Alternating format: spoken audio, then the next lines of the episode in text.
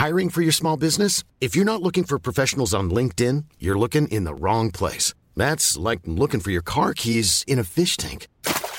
LinkedIn helps you hire professionals you can't find anywhere else, even those who aren't actively searching for a new job but might be open to the perfect role. In a given month, over 70% of LinkedIn users don't even visit other leading job sites. So start looking in the right place. With LinkedIn, you can hire professionals like a professional. Post your free job on linkedin.com slash people today.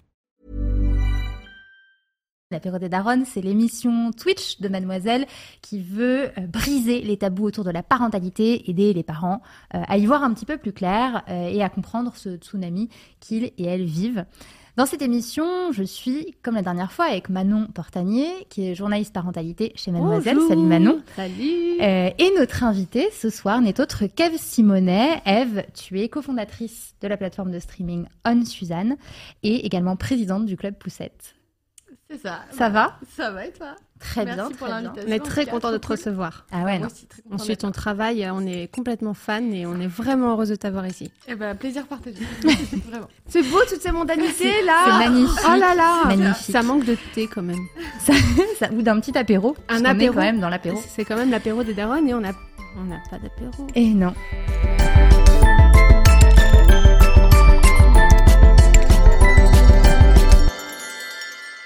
Alors, dans cette émission, puisque euh, vous l'avez vu dans l'intitulé de l'émission, on va parler du postpartum. Euh, le postpartum, quel vaste sujet. Ça fera d'ailleurs l'objet de plusieurs émissions. Euh, et pour commencer euh, cette émission, roulement de tambour. Oui, parce que vous avez remarqué, si vous avez suivi le dernier apéro des darons, je chantais quand on commençait voilà. une chronique. On va arrêter ça là tout de suite. Et Merci euh, apparemment, j'ai plus le droit de chanter. Du coup, j'ai été remplacée par un xylophone. J'espère que vous êtes contente. Moi, non, pas du tout. Promis, la prochaine émission, on aura un vrai jingle. Laisse-moi chanter.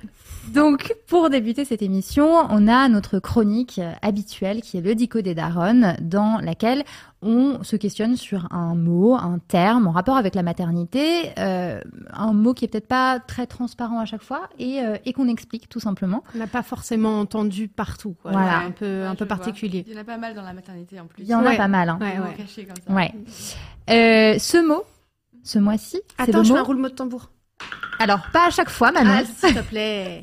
Ce mot, c'est le mot tranché. Est-ce que c'est un mot qui vous dit quelque chose, Eve, Manon? Évidemment, mais j'ai eu deux enfants, donc euh, je pense que c'est un peu logique que je connaisse ce mot Ouais. maintenant. Mais je pense qu'il y a beaucoup euh, de personnes qui ne connaissent pas forcément ce, ce mot assez particulier, qui n'a aucun rapport avec la Première Guerre mondiale. Exactement, exactement. Ce n'est pas du tout euh, en rapport avec euh, les tranchées creusées en 14-18. Tu connaissais ce, ce mot, Eve?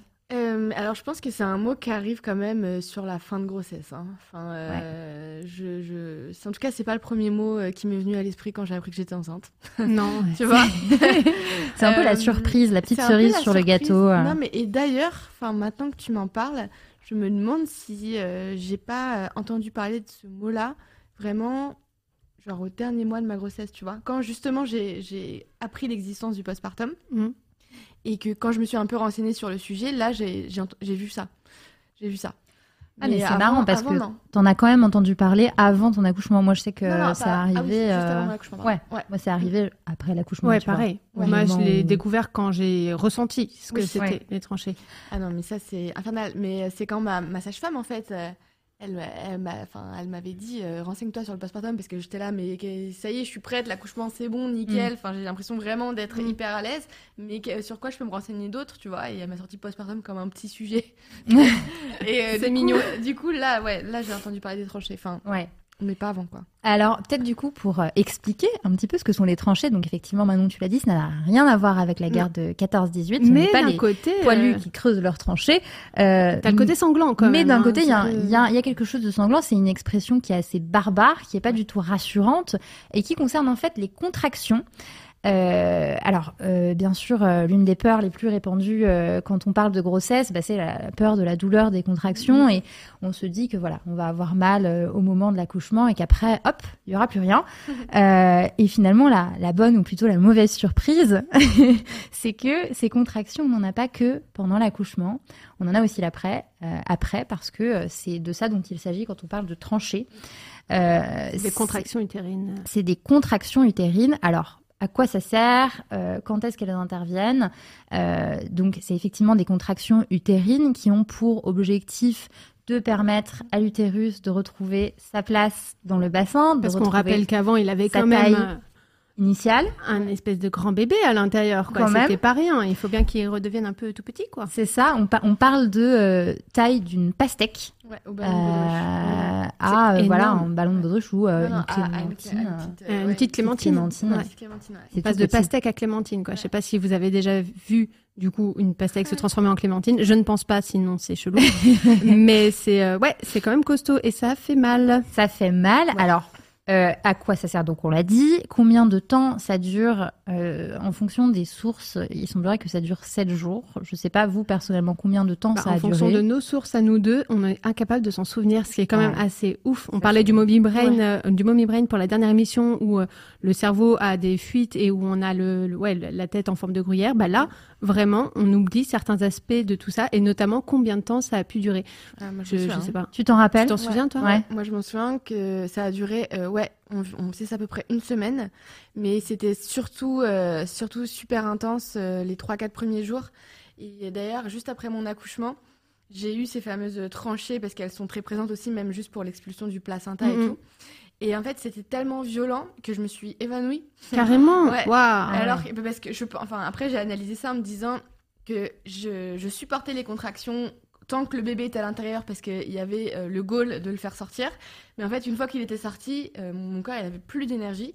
Et du coup, euh, j'ai eu une tranchée qui m'a fait partir dans les vapes. Carrément. Et, Ah ouais, euh, donc c'est que la douleur était. Ah ouais, hyper intense. Mais alors, euh, tu allaitais?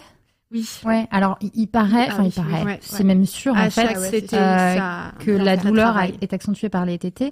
Euh, il paraît que c'est plutôt bien parce que finalement ça accélère aussi un peu ce processus-là. Mais si tu me dis que ça a duré une semaine, j'ai pas vraiment l'impression que. Ça, écoute, Ça tant que ça, euh. Et je me souviens qu'effectivement, c'était pendant euh, que j'allaitais euh, que c'était le pire. Et surtout qu'au début, enfin, ces petites bêtes-là, elles sont quand même accrochées au sein H24, quoi. Mais, euh, mais oui, de sentir la, la, la, la contraction et que je ressens maintenant encore aujourd'hui euh, pendant mes règles ou pendant mon, mon ovulation. Chose que je n'avais j'avais jamais ressentie ah oui. avant. Et je ressens Eh ben, totalement. Euh, utérines, tu Ouais. vois. Et, euh, et, et c'est hyper bizarre. Et à chaque fois, j'ai l'impression que je vais re-accoucher. tu vois Alors, Mm. C'est Mm. vraiment la même sensation, Ouais. tu vois. C'est ouf. Mais c'est vrai qu'on on le dit pas assez, ça c'est un autre sujet, hein, mais à quel point la grossesse finalement euh, peut impacter après tes cycles Ah ouais. et, euh, et les, et les douleurs que ça peut engendrer, certaines douleurs qui bah, rappellent les douleurs des contractions. C'est c'est clair, c'est clair. Euh, alors, je sais pas dans, dans le chat, pour ceux et celles qui nous regardent, si vous connaissiez les tranchées. N'hésitez pas à nous le dire, partagez vos tranchées. pas, Voilà, à nous, à Partagez nous votre dire. savoir. N'hésitez pas à poser des questions aussi, on est là pour, euh, pour y répondre avec Eve. Euh, on avait envie de, de commencer cette émission par euh, une vidéo qu'on ne diffusera pas Parce que Euh, Twitch n'aime pas les choses. parce que nues. Twitch, voilà, n'aime pas euh, les, les- les choses, hein, enfin, n'aime pas la, la La nudité. nudité, en voilà. fait, n'aime pas les, les corps et la C'est peau. c'est euh, pas la bande-annonce de, de ton documentaire, Ah. c'est une publicité qu'on va quand même vous partager Je vous euh, mise dans, dans le le chat. chat, ça y est. voilà. Donc, euh, n'hésitez pas à aller la voir. Cette publicité, c'est une publicité qui a été censurée euh, euh, aux États-Unis. Euh, c'est une publicité d'une marque qui s'appelle Frida Mom euh, et qui en fait montrait une réalité euh, pour certaines personnes crue de, de du postpartum. Surtout. Je vous invite vraiment à aller la regarder dans cette vidéo pour ceux et celles qui ne peuvent pas la voir. C'est euh, en fait tout simplement au beau milieu de la nuit une maman qui se, qui se lève, qui vient d'accoucher, Qui entend son bébé euh, pleurer en fond. quelques jours, euh, ouais voilà, quelques jours avant, qui entend son bé- bébé pleurer en fond, et en fait elle va tout simplement changer euh, sa, sa couche Mm. euh, parce qu'elle saigne, Mm. parce qu'on saigne après l'accouchement et que c'est le début du postpartum. Et on ne saigne pas qu'un peu. Et on ne saigne pas qu'un peu, on, on saigne beaucoup. C'est une pub qui a été censurée, c'est aussi une pub qui a amené tout un, un, un mouvement sur les réseaux sociaux avec le hashtag mon, Mon postpartum. Euh, voilà, donc je voulais montrer cette vidéo, on peut pas, et je voulais que tu puisses y réagir. Ben, je l'ai mis dans le doc. Ben Donc, voilà. euh, ouais, ouais, euh, c'est une publicité euh, qui est très importante et surtout, euh, et Ilana le dit très justement dans, dans le documentaire, c'est euh, elle est, euh, elle est, elle est pas choquante en fait cette publicité. Elle est, toutes les femmes qui accouchent vont passer par ce moment-là où euh, dans leur corps c'est le chantier où elles saignent, où on, on est un peu voûté, euh, voilà, bah, enfin à cause de, du traumatisme de l'accouchement, hein, qui traumatisme c'est pas forcément un terme négatif, mais ça Non. reste un traumatisme pour le corps. Et, euh, et moi je la trouve super jolie cette cette pub et c'est vrai que et c'est vrai que c'est quand même affligeant que ce genre de publicité soit censurée quand euh, on en est euh, à, dans la rue à voir des publicités euh, toutes plus malsaines les unes que les autres.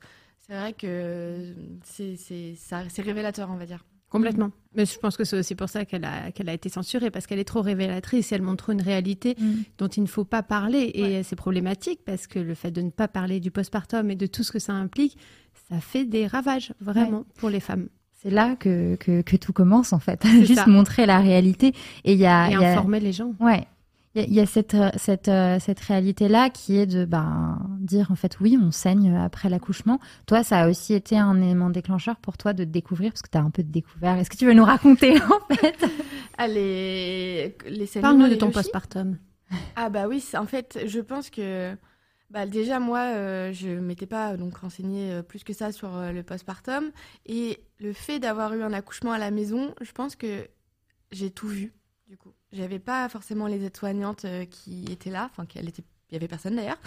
Donc euh, donc c'était à, à Constantin et à moi de gérer les flots de sang, gérer les alaises sur le lit et je pense que du coup, j'ai vu tout ça de très près et très vrai peut-être, euh, enfin, de ce que j'ai entendu dire à l'hôpital, voilà, parfois les, euh, les infirmières, elles passent, elles changent, on voit pas trop ce qui se passe.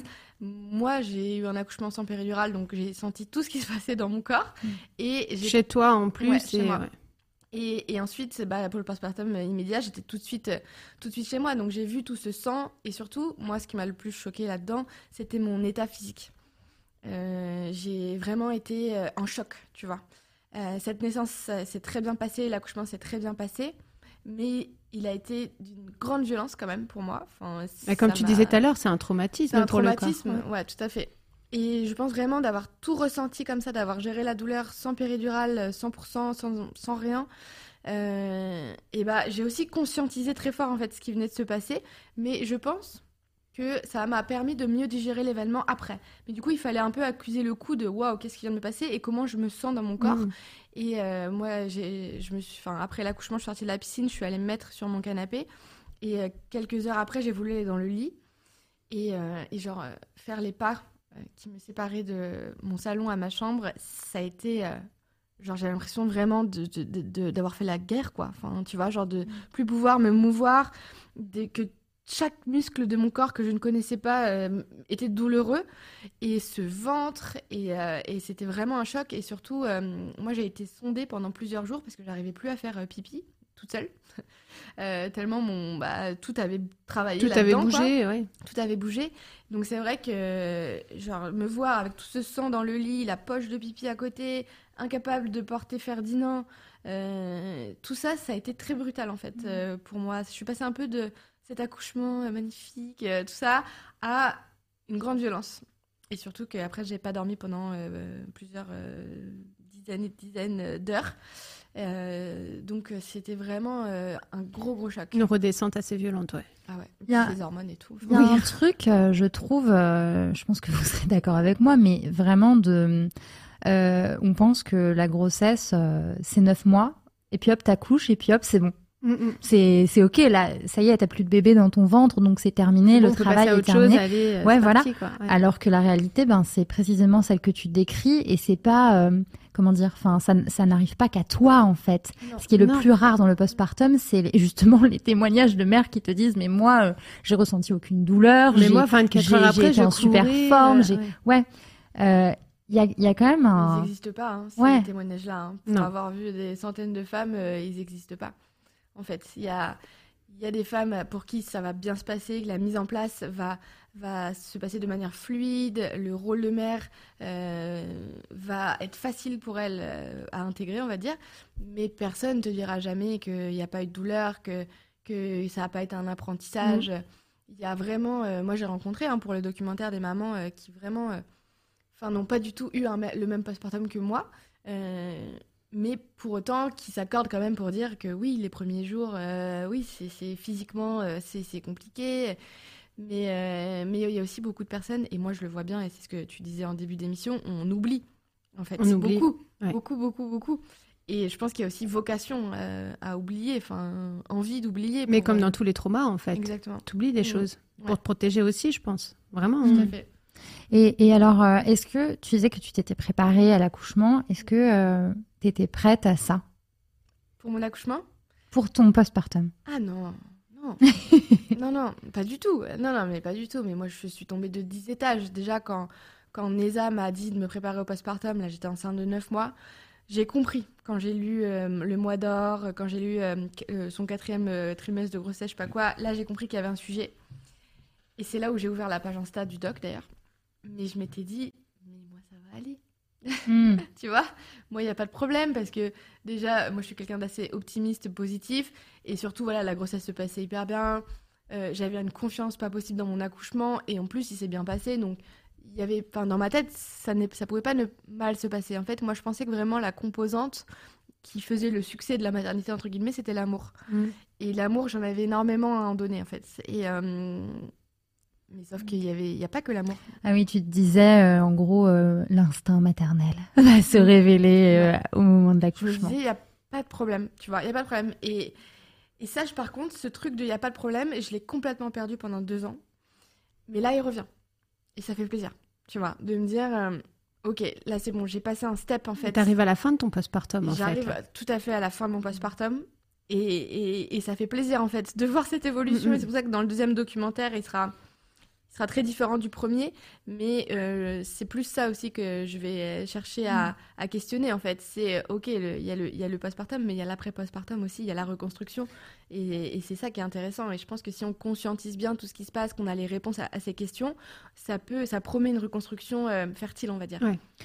Et euh, du coup, peut-être pour les gens qui nous regardent, euh, est-ce que tu peux préciser, parce qu'on parle de ton documentaire depuis Ouais. tout à l'heure, comment en fait il est arrivé ce documentaire? Parce que c'était pas, c'était pas une évidence pourtant que, que voilà que tu fasses ça. Qu'est-ce qui s'est passé? À quel moment tu t'es dit j'ai envie de le documenter? Mm.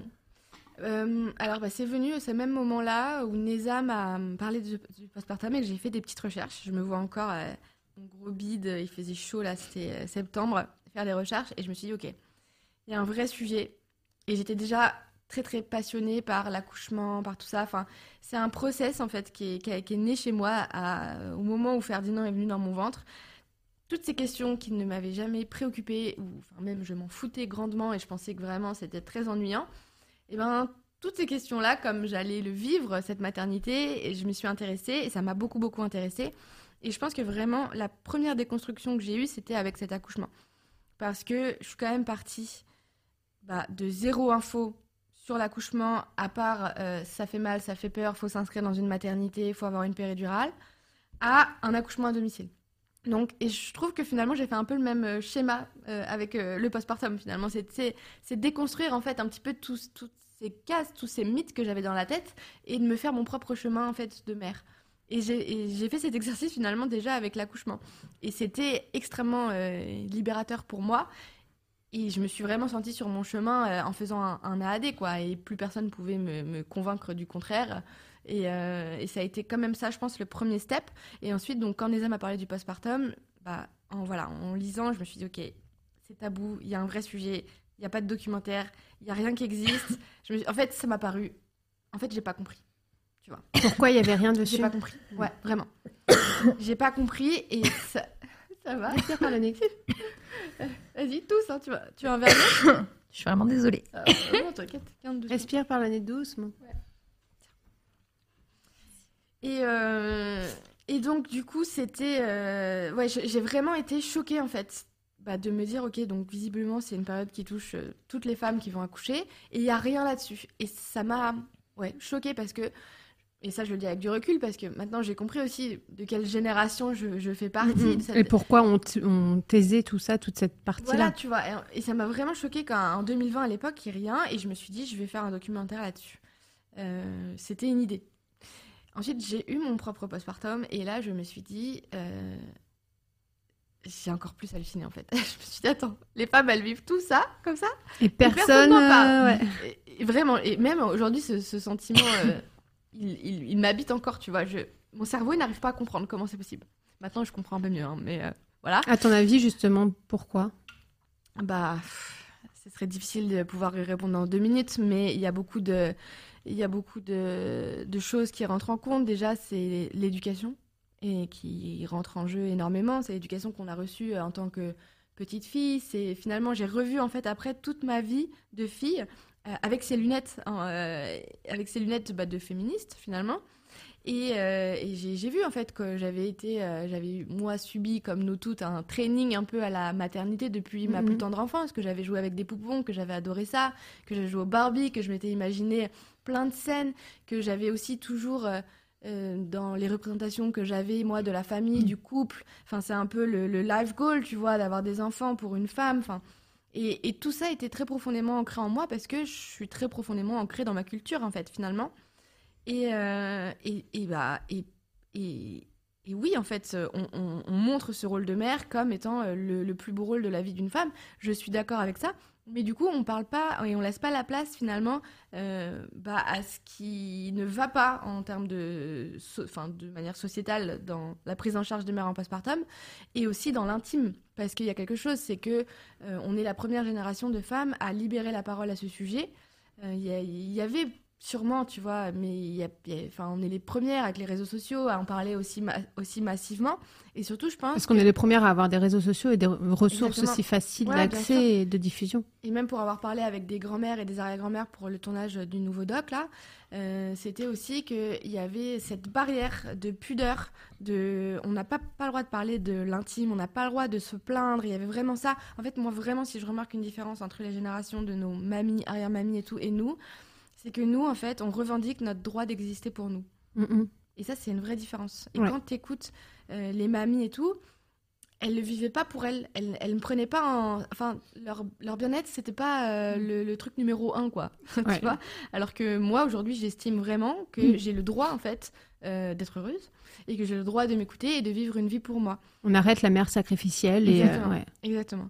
Et donc, j'ai perdu le fil de ta question, comme je Oui, mais on est- faire. on est- non, mais c'est pas grave. Euh, C'est- super intéressant, mais euh, c'est- en fait c'est intéressant aussi parce que je voulais rebondir sur euh, Manon qui, qui disait euh, en fait ton postpartum a duré deux ans et euh, il y a ce truc, je sais pas toi, il a duré combien de temps ton postpartum? Euh, je sais même pas s'il est fini. Bah, officiellement, vu que j'ai accouché il y a un an, il y en a un qui est toujours en cours. Mm. Et le deuxième, vu que j'ai accouché il y a six ans, est terminé. Mm. Mais du coup, ça se compile, je sais pas, s'il y a un moment où il y Je a... sais pas. Mais il y a ce truc quand même où c'est hyper, euh, on peut pas, c'est c'est difficile de dire euh, Ah, le postpartum c'est trois mois ou ah, euh, c'est euh, enfin six mois ou j'en sais rien. Enfin non, c'est pas juste ça. Et, euh, et, et, et- et c'est intéressant aussi de bah, de dire de quoi on parle juste parce qu'il y a plein de gens quand tu dis postpartum, ils, sont là pas, genre ouais.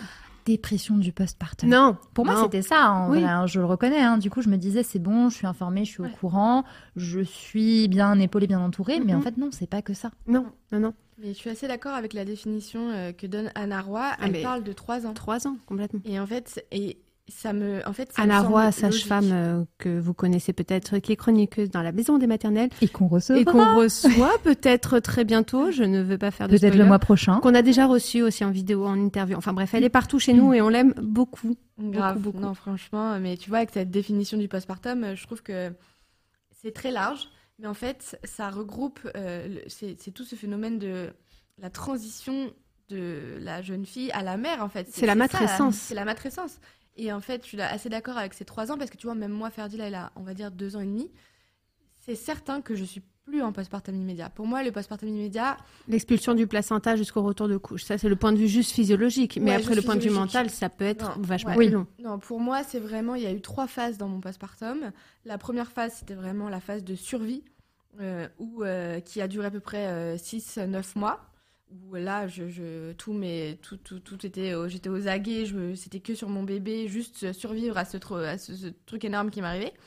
Et ensuite, ça a été la déconstruction pour moi Mm. de justement tous ces schémas de familiaux, tout, euh, qu'est-ce que c'est une mère, qui moi je veux être comme mère. Ça a été vraiment euh, euh, questionner tout ça. Et ensuite, maintenant, la troisième partie, c'est la reconstruction. Et pour moi, le postpartum, il se termine quand la reconstruction, elle est achevée. Et je pense que même moi, là, à deux ans et demi, j'en suis bien, bien, bien. euh, J'ai quand même bien avancé, mais c'est pas 100%. Je suis encore en train de, de construire ce, bah, le- la mère que je suis. Ça se construit toute la vie, je pense. Mais cette phase-là, un peu. euh, un peu Maman euh, bébé, juste ce ouais, rapprochement. Ouais, ouais, c'est ça. Mais je sens que j'en sors, j'en sors vraiment. Mais ça me laisse aussi trois ans pour me dire, ok, en fait, j'apprends ce rôle de mère. Trois Mhm. ans, déjà ça. pff, Ça fait re- redescendre la barre, quoi. Enfin, Ouais. Et moi, trois ans, ça me va bien. Ouais, je suis assez d'accord moi avec ce que tu dis et ce que dit Anna que le postpartum dure trois ans. Je le vois vraiment comme ça. Par exemple, pour la naissance de ma fille, il y a vraiment eu le. J'ai fait une dépression du postpartum pour elle, ce que je n'ai pas fait pour mon fils qui est né l'année dernière. Et j'ai vraiment senti ce, truc à rallonge. Il y a eu euh, l'accouchement, il y a eu le retour de couche, il y a eu tout ça. Ok, physiologiquement, je comprenais que le postpartum, ça, concernait ça. Mais les, idées noires, euh, la déprime, le fait de ne pas vouloir être avec ma fille parce que j'arrivais pas à m'en occuper, enfin, je pensais que je que j'arrivais pas à m'en occuper, tous ces trucs, ça, a bien duré un an quand même de, dépression postpartum, donc c'était un peu violent. Et euh, la fin de mon postpartum, les trois ans complets où j'ai appris mon rôle, j'ai arrêté de faire le deuil de ma vie d'avant aussi, Ouais. qui était quand même mon gros truc principal. C'est genre, dur. je veux retrouver ma vie en fait euh, avant, sans enfant. Là, je me sens piégée, je suis complètement prisonnière de ce rôle. J'en veux pas en fait. J'ai fait une erreur, reprenez-la, s'il vous plaît, on passe à autre chose. Et, et ça, remboursé. remboursé. Exactement. je vous la ramène à la maternité avec un bon d'échange, un truc. Et ça, ça m'a pris vraiment du temps, euh, au point que que j'ai regretté mon rôle de mère pendant bien deux à trois ans, jusqu'à ce que j'arrive à trouver un, un espèce de, de rythme qui nous convenait à tous dans la famille. Et ça a été, ça a été long. Et c'est pour ça que j'ai pas fait de deuxième enfant avant euh, Mais Cinq tu ans. sais, je- T'as attendu combien de temps? 5 ans? Cinq ans. J'entends souvent euh, ça, euh, des mères qui disent euh, je, je regrettais en fait euh, ce rôle de mère et tout. Mais alors, je sais pas, hein, tu vas me dire justement ce que t'en penses. Mais en fait, parce que moi j'ai ressenti ça aussi, mais j'ai très vite compris qu'en fait c'était pas forcément, c'est pas, c'était pas de la faute, c'était de la faute finalement de la société Complètement. qui ne me mettait pas à disposition euh, les infrastructures nécessaires, le soutien nécessaire, euh, la bienveillance nécessaire en fait Mhm. pour que moi je puisse m'épanouir dans ce rôle de mère. C'était exactement ça.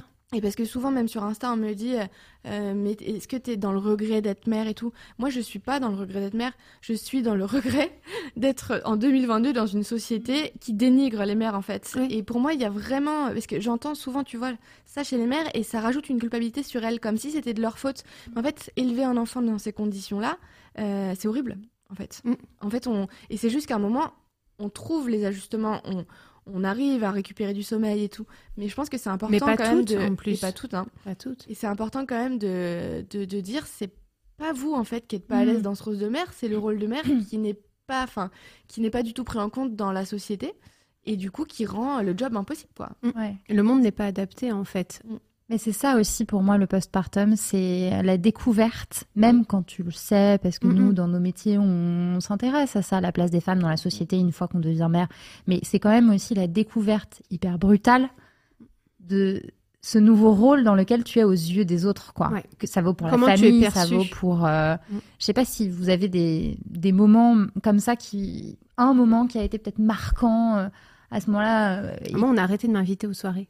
Euh, Ah ouais. ouais, après mon accouchement et pendant de Alors que longs tu aurais eu mois ou tellement besoin de ça. J'aurais tellement besoin, mais tellement d'une soirée à danser, à voir mes potes, machin. Et en fait, c'était juste une incompréhension. Elle m'invitait Ouais. plus parce qu'elle pensait que j'en avais pas envie, que j'en avais, que j'avais pas le temps, que j'étais trop occupée, machin. Alors que tout ce que, je- ce, ce dont j'avais besoin vraiment, c'était une soupape de décompression, un truc pour, ok, je sors un peu de ma bulle de, de mère, de couche, de machin, et je vais boire des coups, je vais voir mes copines, euh, mes potes, j'en sais rien. Et, et en fait, on a arrté de, de, de m'inviter. Pas parce qu'on voulait plus de moi, mais parce qu'on voulait pas déranger. Et je disais, mais, Mais dérangez-moi en fait. ton mec, on l'invitait Oui, par contre, évidemment. Évidemment. Et non, bah, moi j'ai un souvenir euh, qui restera, je pense, euh, gravé. C'est Ferdinand, il devait avoir 3-4 jours et euh, il faisait que de pleurer. Il avait déjà son RGO, mais on savait pas. Et c'était Un RGO, c'est un reflux euh, Gastro- gastro-œsophagien. gastro- Je précise pour les gens qui sont pas au courant des termes. qui rend le postpartum horrible, vraiment. et, euh, et en fait, on était tous les deux à, à bout de fatigue, euh, surtout moi quand même, parce que je venais d'accoucher. Et, euh, et on savait pas pourquoi il pleurait comme ça, ce petit bébé. Et comme on n'était pas à l'hôpital, on était que tous les deux face euh, à Ça ça. devait être très très angoissant. ouais. Ouais, hyper, hyper dur. Et, euh, et Constant, il m'a dit, mais c'est toi qui sais, c'est toi la mère. Ah non Si. Mais Mais en dans- plus, quand ça et vient de ton c'est dur. euh, Ah oui. Mais et ce qui est fou, et ça je l'ai compris aussi après, c'est que pour lui, c'était pas méchant. Il avait vraiment, il pensait vraiment ça. Il Mais parce qu'il a été éduqué avec cette idée-là Ouais, c'est aussi. ça. Et, et quand je lui dis mais euh, pas du tout, tu vois, Mm. ça a créé, ça a créé pas mal de, de conflits. Et, euh, et ça c'était, euh, ça, ça, en fait là, je- tout de suite j'ai compris ça, tu vois. Mais c'est pas pour rien qu'on fait Et, euh, porter euh, sur les mères toutes les responsabilités du Ouais. monde de, de leurs enfants, de ce qu'ils font, de machin. C'est toujours la faute des mères. Quoi qu'il se passe, c'est toujours la faute des mères. Mm. Ouais, toi, ouais. Marie-Stéphanie, t'as une anecdote? Euh, mais je crois que je l'avais déjà raconté la dernière fois. Euh, non, moi, c'est vraiment euh, le premier rendez-vous chez le pédiatre. Oui. Le deuxième ou troisième rendez-vous chez le pédiatre et où j'étais, euh, je pense que je vous l'ai déjà raconté, mais du coup je la raconte. J'étais avec mon, Scandaleux. avec mon mari et nous on sait pas trop ce qu'elle avait, euh, si c'était voilà ce, qu'on appelle les coliques, un, peu un terme dans lequel on met tout, c'est pour dire que voilà, c'est pour justifier qu'un bébé pleure, alors que pouvait y avoir mille raisons, mais on nous a dit elle a des coliques, donc on a essayé de changer plein de laits différents. Et on s'est retrouvé euh, chez, chez notre pédiatre, qui est un super pédiatre, mais, mais euh, comment dire, euh, capé euh, sur euh, voilà, enfin, ce que la société, euh, enfin, le reflet À de ce que la société, euh, à l'ancienne école. Et, euh, et en fait, il s'adressait qu'à moi. Il s'adressait qu'à moi. Il me disait, enfin, il disait alors quand Madame lui donnera le biberon et tout. Et il y avait mon mari à côté qui était là et qui me regardait, puis il regardait le pédiatre, puis il me regardait. Il était là genre, coucou, je suis là, moi aussi J'existe. j'existe. Et, euh, et en fait, je me vraiment à ce moment-là, moi, je me suis dit, mais pourquoi en fait, tu vois? Est-ce que je suis entrée dans ce cabinet en disant, je suis la seule responsable de, de ce bébé? Non, il y avait rien. On était là tous les deux en plus. Enfin, il y avait aucune raison qu'il se tourne plus vers moi que vers lui. Mais non, mais c'est parce que on estime que voilà, euh, comme euh, comme ton mec te l'a dit à ce moment-là, bah t'es t'es la mère, donc tu sais mieux, quoi. Ouais. C'est toi qui as le mode, euh, le manuel Ouais. de fabrication, donc tu sais comment gérer l'après, quoi. En gros, t'es le, t'es le SAV. Voilà, tu l'as fait, bah tu sais comment ça fonctionne. Alors Et- non. Et, Non, non. et moi, ce qui m'intéresse aussi, c'est de savoir un peu comment, du coup, parce que c'est quand même. Moi, je disais que c'était un bus qui, qui nous avait roulé dessus, en fait. Donc, c'est une période où, quand même, euh, t'en oublies de manger, t'en oublies de te toucher, t'oublies des choses qui sont un peu euh, basiques. Fondamental. fondamentales. Euh, comment vous vous en êtes sorti, en fait? Tu vois, toi, comment, par exemple, qu'est-ce que tu as pris de ton premier postpartum pour améliorer le deuxième? Euh, Comment est-ce que tu as. Qu'est-ce que tu as fait pour te dire, OK, il faut que je, je m'aide moi-même si les autres ne m'aident pas, Mm. en fait euh, Bah, moi, ce que je remarque, la différence entre mes deux postpartum, c'est que pour le deuxième, j'ai arrêté de, de, de vouloir croire que je pouvais y arriver toute seule. Et, euh, et que Mm. non, non, ça va se faire, je vais bien y arriver un jour. Non, en fait, là, cette fois, j'ai accepté l'aide et j'ai demandé de l'aide. Ce que je ne faisais pas avant, j'ai demandé, euh, ouais, j'ai demandé à ce qu'on vienne pas me voir à la maternité. J'ai demandé à si on vient à la maison, bah, ramener de la bouffe, en fait. Venez pas les mains vides et je m'en fous des doudous. J'ai demandé, voilà, des trucs pour m'aider un peu à, à surmonter tout ce truc. Et surtout, euh, ce que j'ai eu de différent entre mon premier et mon deuxième, c'est que j'ai eu un mec vachement plus présent. C'était le même, c'est le même père pour les deux. Sauf que euh, lui, il a découvert tout son rôle de père à peu près, ouais, 4 à 6 mois après la naissance de notre fille. Ça, il a vraiment mis beaucoup de temps avant de d'intégrer le truc, de le gérer, de le comprendre. Et, en fait, on s'est euh, on s'est retrouvés sur deux plans différents pendant mon postpartum, de mon premier postpartum, tandis que pour le deuxième, euh, il a géré, mais c'était impressionnant. Et il gère toujours autant. C'est c'est lui qui s'est arrêté de travailler pour euh, garder notre fils jusqu'à là, il y a quelques mois encore. Il a vraiment pris la tendance dans l'autre sens. Et bordel, la différence que ça fait d'avoir un coparent qui fait sa part réellement. Et ça, pour moi, ça a été euh, la différence euh, la plus énorme. Et c'est comme ça que j'ai pu gérer le deuxième postpartum par rapport au premier. sans que tu aies à le demander. Sans que j'ai C'est à le demander. important Sans que j'ai à le de demander. préciser Ouais. aussi. Bah oui. C'est- Qu'est-ce que tu as pu mettre en place ou qu'est-ce que, comment est-ce que tu as fait pour euh, t'en Bah, sortir? Nous, c'était vraiment, je pense quand même, enfin c'est sûr d'ailleurs, une situation euh, assez spécifique, une situation quand même d'urgence, parce que vraiment, euh, avec le RGO qui était hyper fort de Ferdinand, ça donnait euh, des journées de pleurs et des nuits de pleurs, et il s'endormait vraiment euh, que 20 minutes par 20 minutes. Et puis en plus, euh, complètement à, la verticale. euh, Ouais, il dormait sur, sur nous, et après, il a, il a eu une proclive, un truc horrible. Ouais. horrible, euh, une espèce de, de- de matelas en mousse à genre euh, 60 degrés où il dormait accroché à une culotte, enfin tu vois, genre Ouais, l'enfer. ouais, ouais. Ouais, l'enfer. Carrément. Oui, pour Et, pas euh, qu'il soit allongé et que les reflux le. Oh là là, le pauvre. tu vois. Ouais. Et, et surtout, euh, ça lui faisait trop mal, mais même, alors déjà, euh, au constructeur de Proclive, c'était un espèce de scratch horrible, donc déjà, quand tu voulais le mettre dedans ou le retirer, ça faisait un bruit Ah, pas le possible, bruit pour le il réveiller, en plus, euh, ça. Ah ouais. Déjà que tu- Hyper tu agressif. mettais, genre des, des heures à l'endormir. Et euh, donc tout de suite, en fait, nous, on était dans une situation vraiment de d'urgence, quoi. Mm, mm. Et, euh, et moi, je suis tombée, j'ai l'impression d'être tombée folle, hein, vraiment, de manque de sommeil et surtout de d'hypervigilance. Hypervigilance, ouais, ce que j'allais quand dire. il avait 15 jours, il a fait un malaise, du nourrisson, donc euh, un postpartum très compliqué dès le début. Et nous, le père de Constantin, il nous a offert des nounous de nuit. euh, qui venaient, elle venait, Béatrice, la vie. la vie, alors je ne connaissais pas. Euh, j'avais jamais entendu parler de ça avant. Déjà me dire que j'aurais jamais été en capacité de me dire que j'allais payer pour dormir, Oui. tu vois déjà. Mm, mm. Mais euh, C'est un concept, mais un en vrai, ça sauve la vie. hein. Ça sauve la vie. ouais. et donc Béatrice, elle venait euh, trois fois par semaine pendant un mois. Elle arrivait à 20h et elle gérait le petit jusqu'à 7h du mat. Waouh. Donc ça, ça m'a permis en fait euh, bah, de lâcher un peu, euh, déjà de plus l'avoir tout le temps dans les bras. Après, le truc, c'est que moi, j'allaitais. Et c'était mon, enfin, le- les débuts de l'allaitement et que je tenais beaucoup à mon allaitement. Donc en fait, je me levais toutes les 2h30 et j'allais tirer mon lait. Et j'attendais 20 minutes le tirage. Ensuite, je devais nettoyer les objets et ensuite retourner me coucher.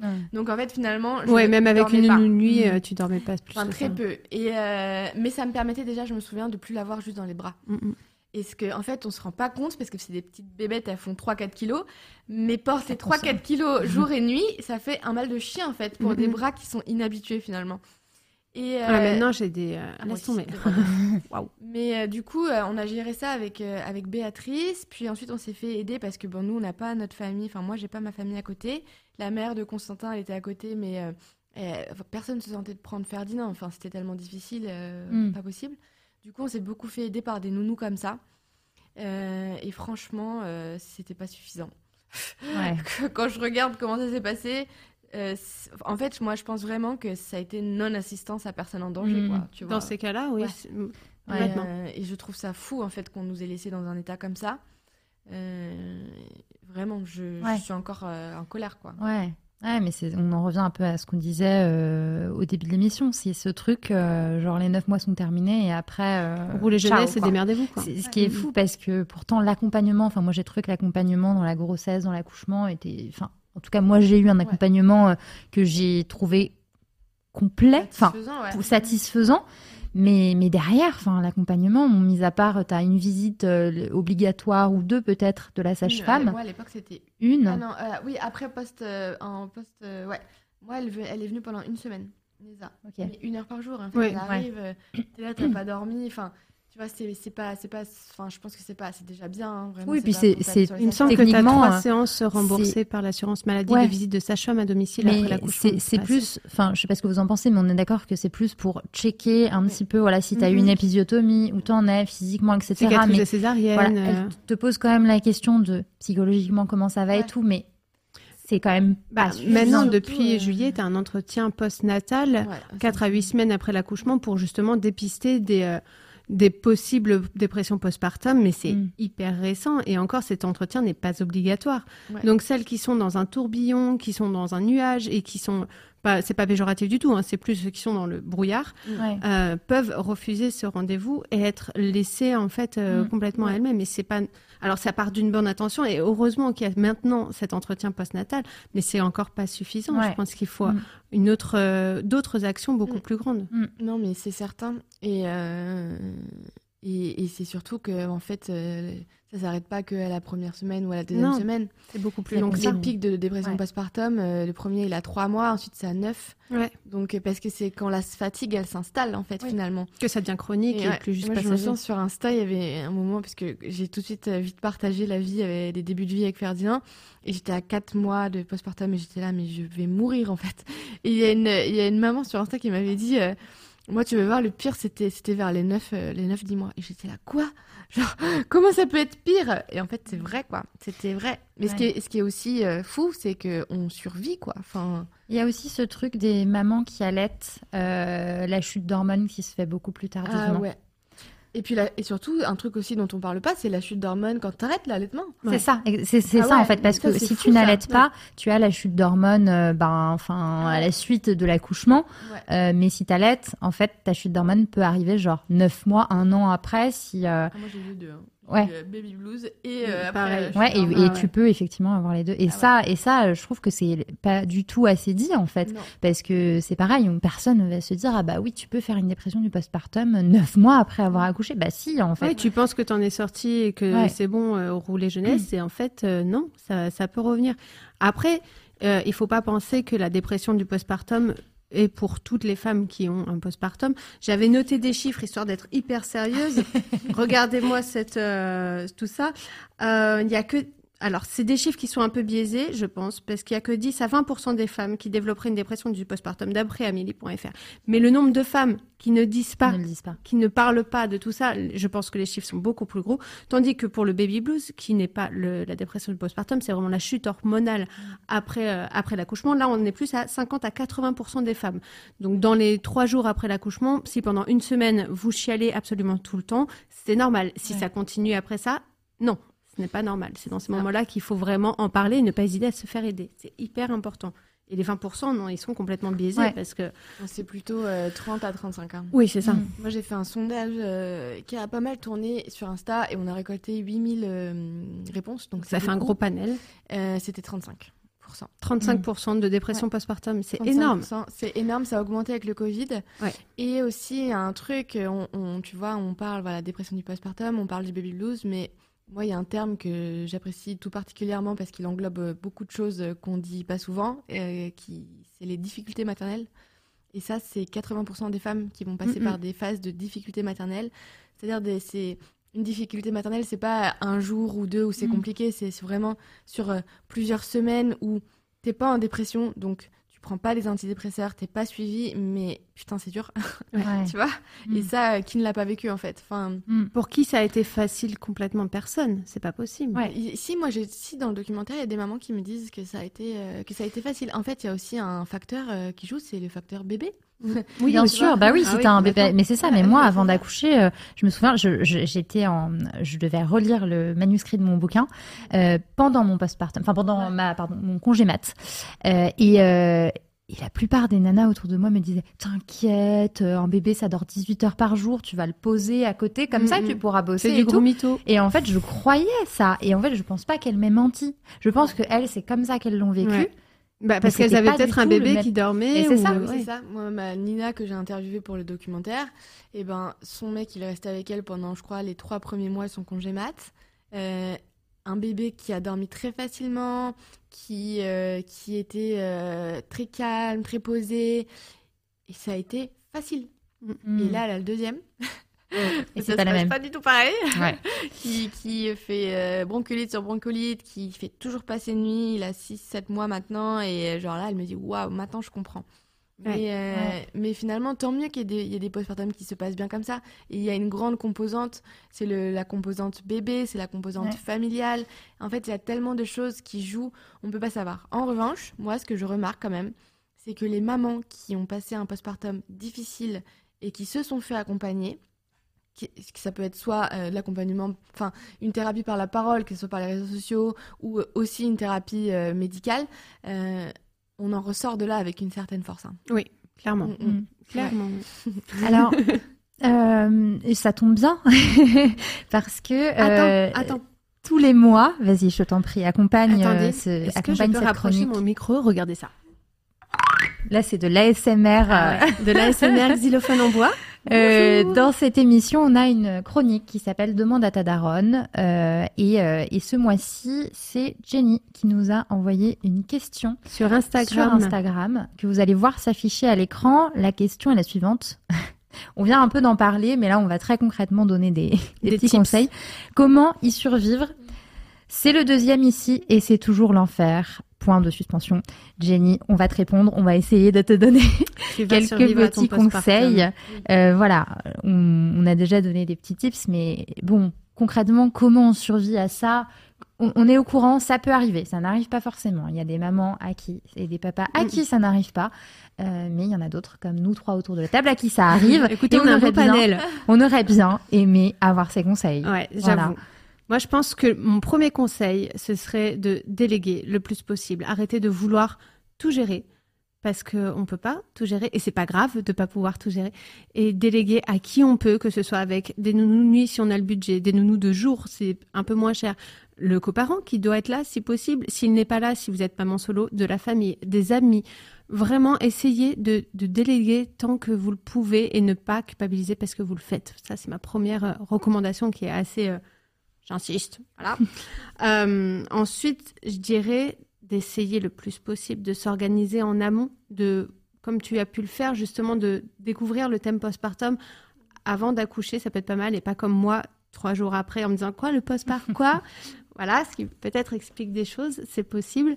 Mais euh, ouais, s'organiser euh, et ouais, demander de, de l'aide autant que possible, accepter l'aide quand elle arrive et ouais, pas avoir accepter que ça prend du temps, quoi, euh, tout ça. Ouais, pas avoir honte, accepter de pas y arriver, en fait, tout mm. simplement. Enfin, accepter l'aide. Moi, je me souviens que, franchement, si on me proposait, euh, euh, je peux, je peux aller te faire des courses, j'étais là genre non, t'inquiète, non, mais ça va aller, je le ferai plus tard. comme on a toujours l'habitude de faire, en fait. Genre, non, faut dire oui. Arriver. Mais oui, en fait, il faut, il faut pas hésiter.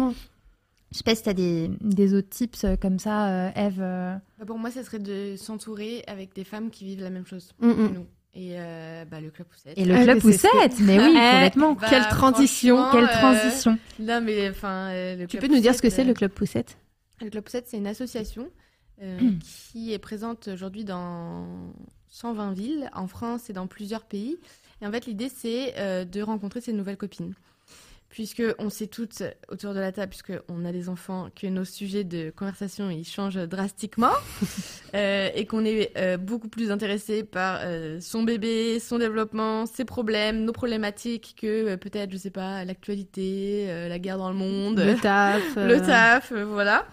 Euh, et, en tout cas, moi, c'est quelque chose que j'ai ressenti, c'est d'être en décorrélation avec euh, mes amis qui, euh, pour le coup, m'invitaient pas mal à sortir, mais où bah, moi, j'étais tellement fatiguée et tout que c'était pas forcément ça dont j'avais besoin. Et en fait, je me retrouvais au parc tout le temps, toute seule là, parce que tu sors ton enfant trois fois par jour. T'as que ça à faire de toute façon. tour de parc, j'en peux plus des parcs parisiens, c'est l'enfer. Exactement, et vraiment de me dire, mais quelle solitude quoi, et de me dire, ben, on ferait mieux quand même, enfin, d'être ensemble pour ce moment-là. Et donc l'idée du Club Poussette, c'est euh, de pouvoir euh, rencontrer les mamans qui sont en postpartum dans ta ville.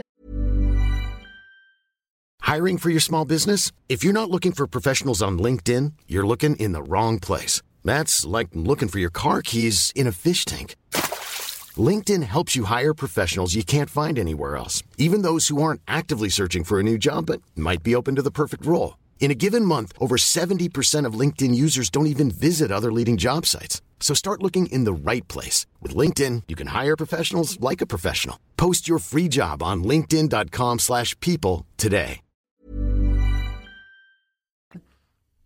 Alors si c'est des grosses villes dans ton quartier, hein, l'idée c'est vraiment d'être local mm -hmm. et euh, de se réunir une fois par mois à travers un grand rassemblement euh, de ta ville et, euh, et puis bah, tous les jours, en fait, quand il y a des petits rassemblements qui sont organisés, genre Ah, tiens, je suis à tel parc, je vais faire une balade, tiens, euh, moi je suis là, voilà. Et, euh, et donc c'est ça, le club, le club Poupou, comme on l'appelle. Le club Poupou. Le club poupou. et, et ça marche, ça fonctionne? Et c'est surtout aussi, pour terminer, parce que c'est quand même important, des groupes WhatsApp, en fait, dans toutes les villes où les mamans peuvent échanger entre elles un peu. Ça échange vraiment en permanence, c'est assez impressionnant. Et puis là, on est en train de développer une application quand même qui sera vraiment euh, chamée, mais on est surtout en demande et en recherche de subventions. Donc, euh, donc à terme, ça sera vraiment une application, euh, ça sera vraiment pas mal. Parce que là, c'est vraiment assez pesant comme organisation, c'est assez lourd. Mm. Parce que oui, ça marche très bien, on est quasiment 10 000 dans le club C'est énorme. Sur toute la France? Dans le monde. Tu disais dans le monde villes. Tu sais quel pays 126. Ah oui, d'accord. Euh, oui, euh, on est euh, au Congo, on est dans les dom-tom, on est dans tous les pays du Benelux. Il y avait un, il y a aussi, on est à Malmo. Enfin, on est vraiment dans pas mal de pays. C'est génial. On est à Barcelone. Enfin, ouais, ouais. Et en plus, ça a été créé il y a peu de temps. En avril. Oui, c'est ça. On est, je précise, on est en décembre. voilà. En avril, ouais. Donc non, c'est un mastodonte énorme et euh, tellement énorme que moi j'ai un peu fait un burn-out du, du club poussette, tu vois, et que ça t'est trop. C'était trop, ouais, trop. Mais en fait, je pense que si c'était ma seule activité, ça serait formidable. Oui. Mais comme j'ai beaucoup de trucs à côté, Tu euh, fais pas mal de choses. Quand même. ouais, je fais beaucoup de trucs. Du coup, en fait, euh, Deux, en trois fait, choses, euh, ça va. Ah, ça. Du coup, j'ai délégué en fait à, bah, au bureau qui travaille avec moi euh, sur ces sujets. Donc Julie, Vanda, Pauline, Mélissa, qui font un taf immense. Et moi, je suis en mode, je ne peux plus en fait m'occuper de tout ça. Et pourtant, j'aimerais. hein. Tu vois, il y a 3000 trucs que j'aimerais faire. Oui, mais on peut pas tout gérer de front. Exactement. Et C'est un travail pour moi aussi de dire. euh, ouais. Mais j'ai bien appris à, à déléguer. Hein. Là, les filles, Ouais. elles m'ont pas vu depuis, euh, Mm. genre, je pense, un mois et demi sur euh, le, le Slack du Club. Donc euh, vraiment, c'est c'est elle, c'est à elle qu'on doit que le fait que l'association elle vive et surtout à nos tatas parce que là ça fonctionne en fait de manière à ce que on a des tatas bénévoles par ville qui organisent les rassemblements et qui gèrent le groupe WhatsApp et tout. Et donc on a beaucoup beaucoup de bénévoles, mais du coup c'est aussi beaucoup beaucoup de gestion. Et, euh, et voilà. Et du coup, là, si euh, s'il y a quelqu'un qui nous écoute et qui veut rejoindre ce club poussette, elle doit faire quoi?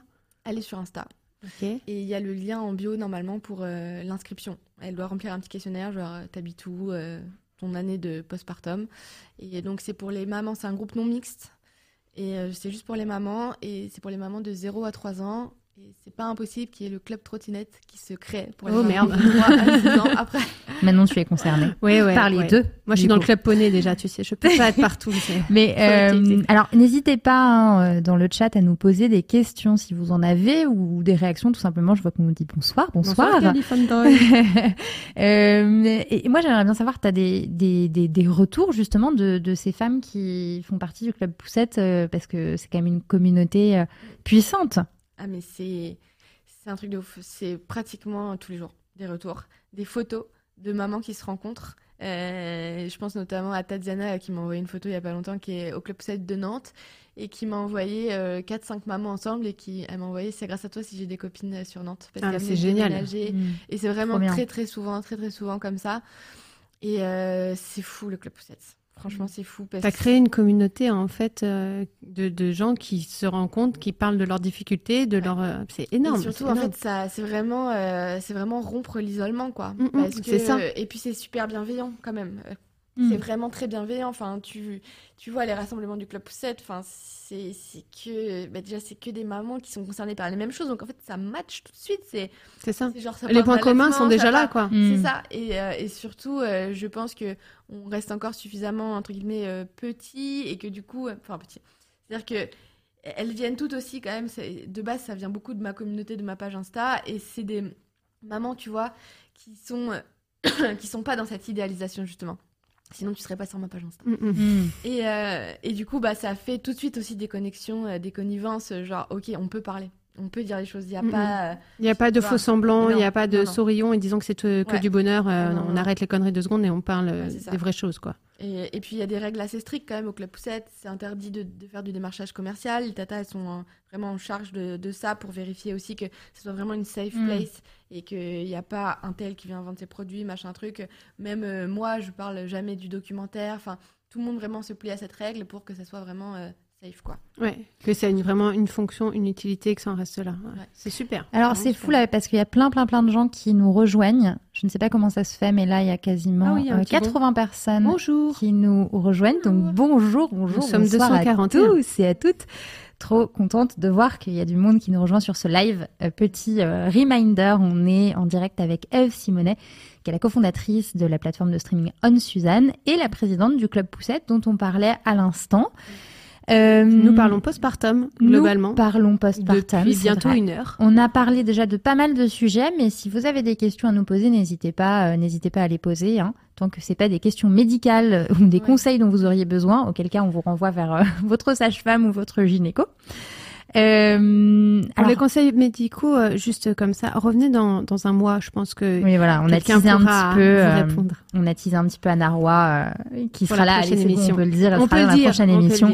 Donc on aura une discussion sur le postpartum beaucoup plus euh, médicale, du Mhm. coup. Euh, quand là, euh, bah, ce qui nous intéresse, c'est vraiment euh, Comment on l'a vécu Et comment, comment tu l'as vécu, comment on l'a vécu. Alors, ce postpartum, ça a aussi provoqué en toi une prise de conscience féministe. Tu en parlais au début de l'émission. Euh, Est-ce que tu veux nous raconter? Ah bah ça a été... euh, pff, le, le, le, jour et la nuit, quoi. Il y a eu un avant et un après ce, ce postpartum. Et le réveil féministe en fait euh, grandement partie. En fait, ce qui est drôle, c'est que j'avais jamais mis de, j'avais, jamais posé ce mot féministe sur sur toutes les luttes qui déjà euh, m'animaient bien au début de mon postpartum, puisque très vite, très vite, j'ai vu l'injustice en fait là-dedans, dans le traitement sur les mères, sur le traitement sur moi-même. Enfin, je trouvais ça vraiment, vraiment pas sympa en fait. Et j'étais, j'étais pas contente. Et surtout avec tout ce qui s'était passé, enfin la mauvaise prise en charge. Enfin, ça a vraiment réveillé beaucoup de choses chez moi. Et, euh, et en fait, c'est seulement il y a un an, bah, l'année dernière, en décembre, où j'ai lu un livre de Mona Chollet et je me suis dit, mais quand même, en fait, elle, elle pense beaucoup comme moi, celle-là, tu vois. Et qu'en fait, j'ai, j'ai posé des mots sur euh, tout cette, cette, ce réveil qui se passait chez moi, toute cette ce feu un peu qu'il y avait chez moi. C'était lequel peux dire quel livre C'était Sorcière. Et euh, sûre. Et en fait, je me suis, en fait, j'ai pris conscience que ce que je vivais moi de manière intime, c'était un débat collectif. Et donc ça, je l'ai pas pris en compte, enfin, je l'ai pas réalisé que euh, via Sorcière. C'était surtout parce que je venais de passer quasiment huit mois à aller à la rencontre de mères et de familles. Et en fait, là, tout de suite, déjà, ça a été très clair pour moi parce que je me reconnaissais dans tout ce que disaient les mères. Enfin, c'était fou. Enfin, en fait, mon expérience, qui était une expérience intime que j'avais voilà, vécue quand même dans la douleur, j'avais quand même ce truc de me dire bah, c'est parce que t'étais pas assez préparé ou, ou c'est parce que, je sais pas, toi t'es égoïste, t'aimes trop ta vie d'avant. Ou... En hmm. fait, c'était retourné contre moi.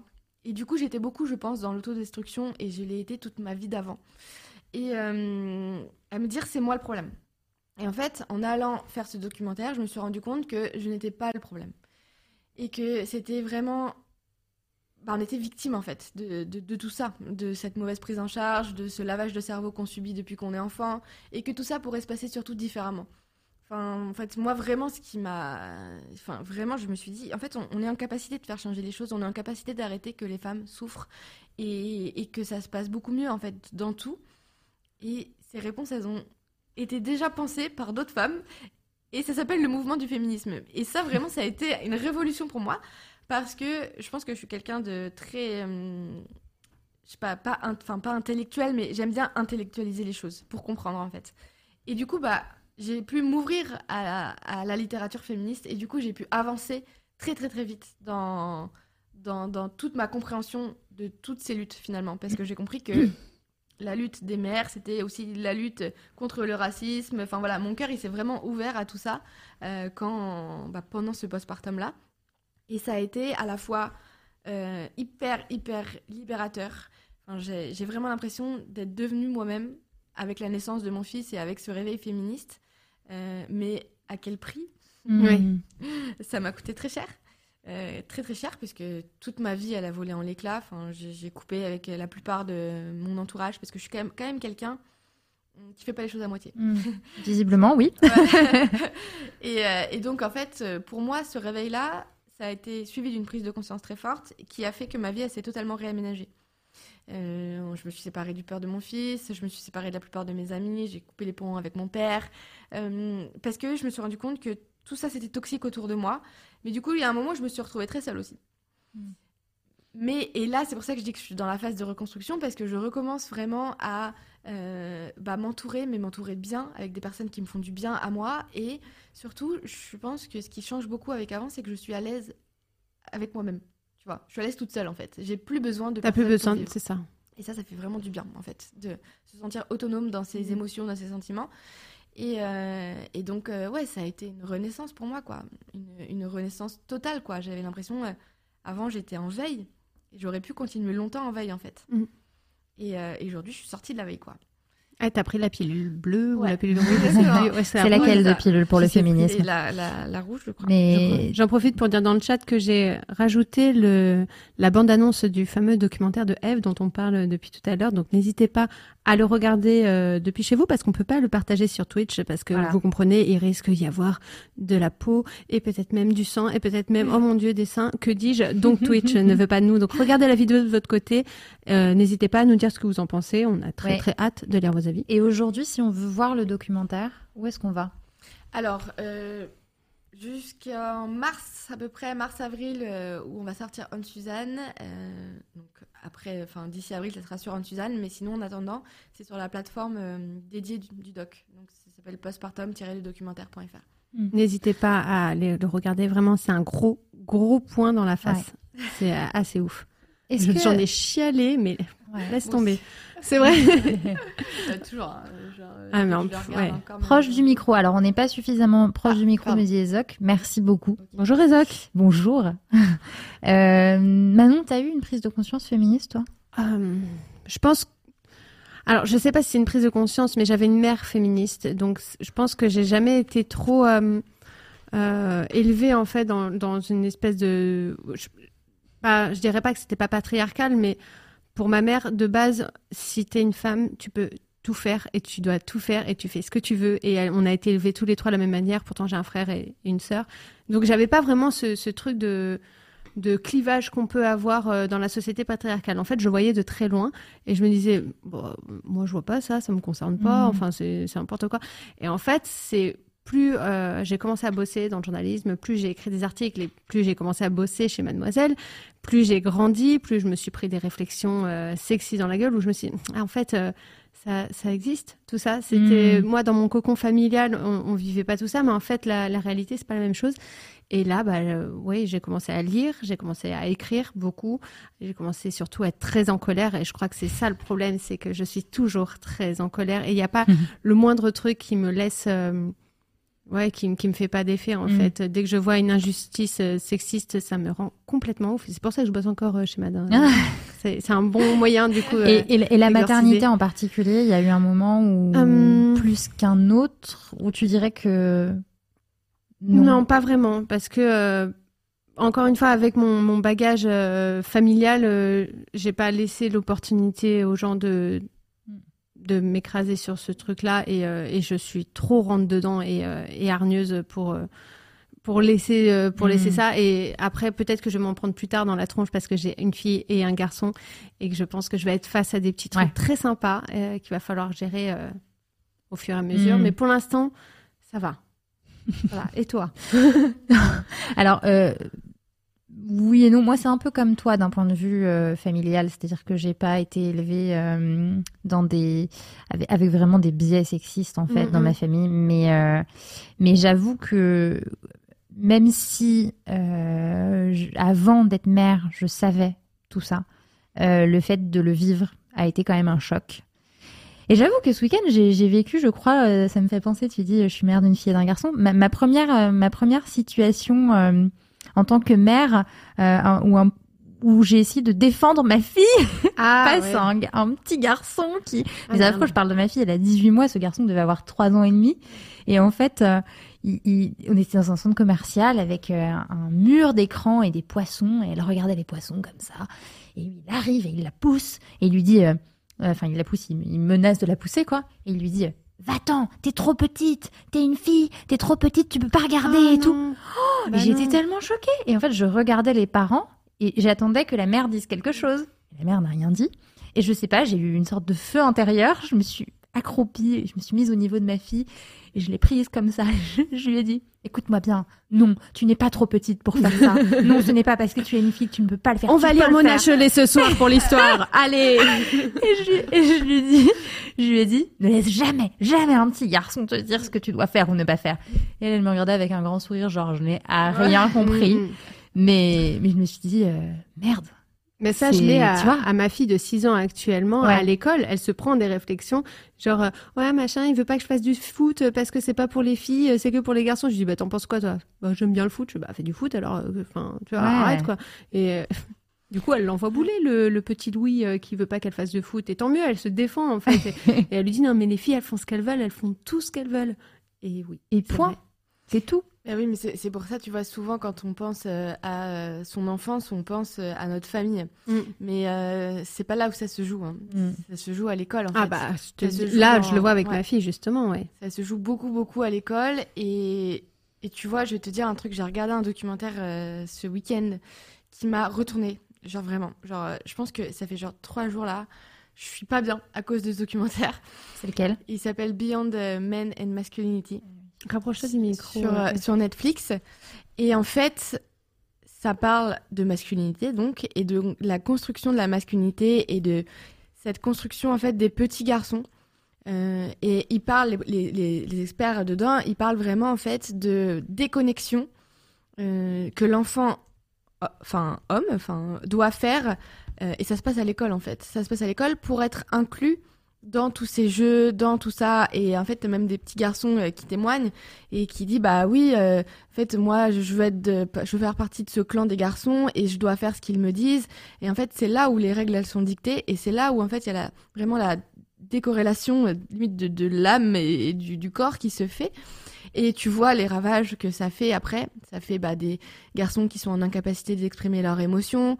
Euh, ça fait ça fait vraiment toute une vraiment beaucoup de ravages et finalement tu vois aujourd'hui moi je me dis c'est plus la merde de devoir éduquer un garçon mm -mm. Qu'une fille parce qu'une fille tu vas lui dire mais non t'as le droit de faire euh, tout ça tu vois il y a un, une forme de girl power un peu, peu. alors que un petit garçon tu je vais lui oui je vais lui dire évidemment t'as le droit euh, de T'as le faire droit euh, d'être triste, du- t'as le droit de pleurer, ou t'as même t'as le droit de... faire de la danse t'as le droit de te mettre en tutu t'as le droit de mettre une, une robe à l'école mais il y a le Comment regard ça va être Ouais. perçu des ouais. hommes, enfin des, des, des petits garçons euh, qui n'est pas du tout aussi bienveillant que le regard des petites filles, Mhm. tu vois. Mm.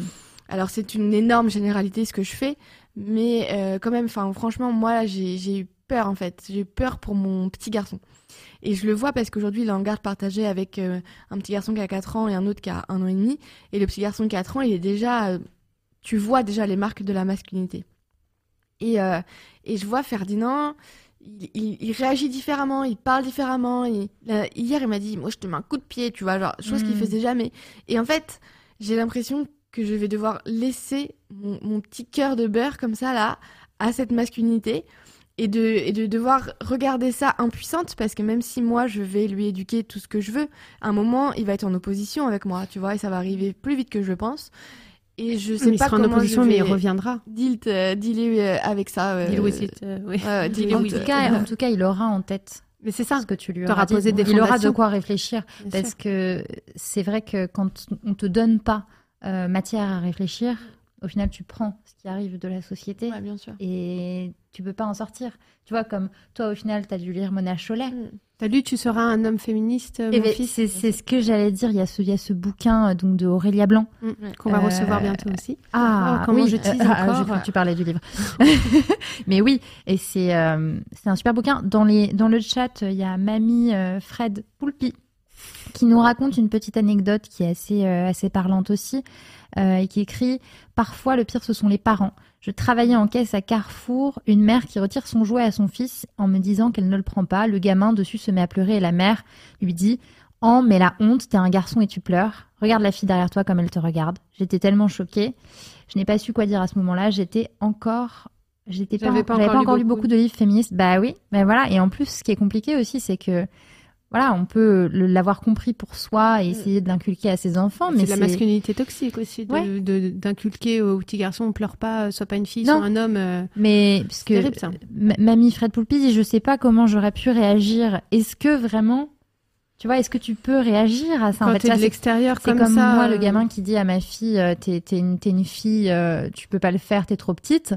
Euh, bah, qui suis-je pour aller le dire à ses, à ses parents? Et en même temps, bah, voilà, si- s'il y a personne pour amener ce genre de débat et de sujet, comment Ça doit être des représentations culturelles qui doivent changer en Mm. fait. Et euh, je pense que ça c'est aussi euh, pourquoi j'ai, enfin tu vois moi ma réponse en tout cas à ce problème de représentation culturelle. euh, C'est de créer des choses culturelles.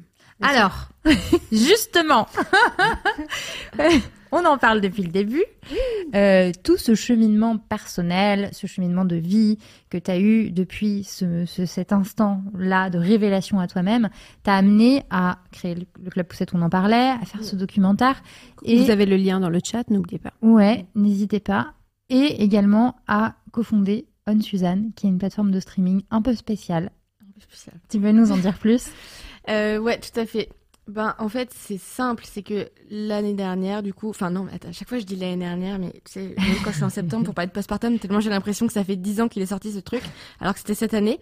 Quand postpartum il est sorti en mars, c'était assez clair pour moi que j'avais envie de continuer dans cette voie et de faire des documentaires. En fait, il y a eu une problématique qui s'est imposée à moi, c'est comment je vais faire tous les documentaires que j'ai envie de faire dans une vie. ça va pas être assez long, tu vois, je vais pas pouvoir le faire. Et en fait, je me suis, j'ai toujours été vraiment très très euh, attirée par cette question de la représentation justement. Et plus j'avançais dans mon réveil féministe, et plus je me rendais compte en fait de, de l'énormité des, sujets à traiter finalement qui étaient très peu traités en format euh, audiovisuel. Et, et encore une fois, le format audiovisuel de base c'est pas mon préféré parce que moi je suis une grande lectrice, mais c'est le format qui est susceptible de toucher le plus les gens et de faire comprendre les messages le plus, beaucoup plus vite qu'un livre en fait. Parce qu'un livre, tu vas le poser, le lire, tu vas avoir des phases dans ta vie style le postpartum où tu vas pas pouvoir lire une page pendant 18 mois.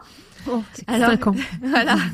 euh, et, et puis c'est quand même, tu vois, la lecture, c'est encore beaucoup enfin pour beaucoup de gens perçu un peu comme un truc un peu élitiste, tu vois. Mm. et moi j'avais vraiment envie de faire des formats qui parlent à tout le monde, qui soient accessibles à toutes. Euh, accessibles et surtout je pense que ce besoin de représentation, c'est le besoin de représentation visuelle. Donc le format documentaire me plaisait beaucoup parce que je voulais pas non plus faire des petites vidéos, euh, euh, tu vois, à la combini parce que pour moi on rentre pas assez dans le sujet. Et bah très vite je me suis dit mais en fait il y aurait tellement de, personnes qui pourraient faire des documentaires tels que moi je les ai faits.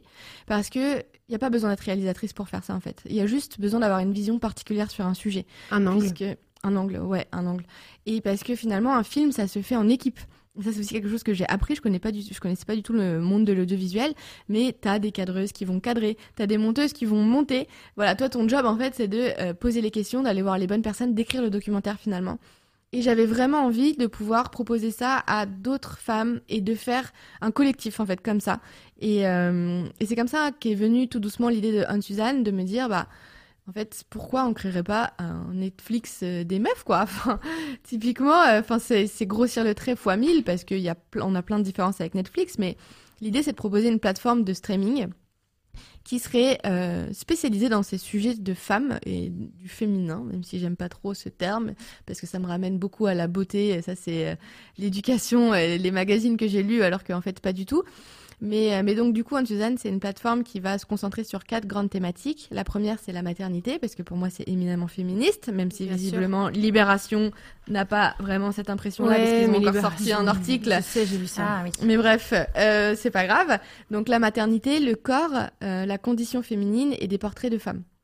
Et, euh, et, à travers en fait ces quatre grandes thématiques, on couvre euh, quand même euh, pas mal de sujets, même s'il y en a plein d'autres encore à être traités. Et l'idée avec Anne-Suzanne, c'est que nous, on produit nos documentaires originaux, donc Postpartum est un documentaire original, Big Bang Baby l'est aussi, mais du coup, on en a pas mal d'autres là qui sont soit en post-production, soit en écriture, soit en, prod. Et, et, on va aussi acheter des films qui ont un rapport avec ces sujets qui ont déjà été produits. Et enfin, on a ajouté une plateforme de, une plateforme. On a ajouté pardon un réseau social à la plateforme pour aller plus loin en fait là-dedans parce que l'idée c'est de pouvoir euh, éduquer, créer de la représentation et faire émerger des nouvelles idées potentiellement à travers euh, les films. Mais derrière, ce qui compte vraiment, c'est de pouvoir échanger et, trouver des personnes, trouver ses pairs en fait finalement qui euh, sont en résonance avec ces sujets-là. Donc du coup, l'idée euh, du réseau social, c'était vraiment de pouvoir se dire, ok, on va pouvoir aller plus loin, on va pouvoir échanger avec les personnes bah, qui pensent finalement un peu les mêmes choses que nous, qui se posent les mêmes questions, et surtout de pouvoir avoir un espace où, bah, si tu as envie de parler, de montrer des crevasses sur le Chanel crevasse, et eh bah, on pourra, voilà, il y aura pas cette censure que met Instagram, et surtout, bah, il y aura pas je sais pas moi, tonton euh, Jean-Jacques ou mamie Jacqueline euh, qui, euh, qui nous suivent sur Instagram ou le collègue ou ceci, cela. Mm, Donc mm. ça sera vraiment une safe place qui, j'espère, pourra faire germer des idées aussi. C'est quand même ça, l'idée, c'est de faire un peu laboratoire. Ouais, c'est ça, incubateur un peu. Ouais, ouais, ouais, Trop bien. Et, un super projet. Et tout ça à partir du mois de mars. Avril. Avril. Ah et, et, et, je tiens également aussi à dire que tu avais fait une campagne de pré-abonnement mm. qui est aujourd'hui fermée. Euh, donc, si on veut s'abonner, il faudra attendre le mois d'avril. Mais en attendant, on peut aussi te suivre partout sur les réseaux sociaux. Exactement. Et non, cette émission n'est pas terminée. Vous avez l'impression que je suis en train de mais faire alors que, mais pas du tout.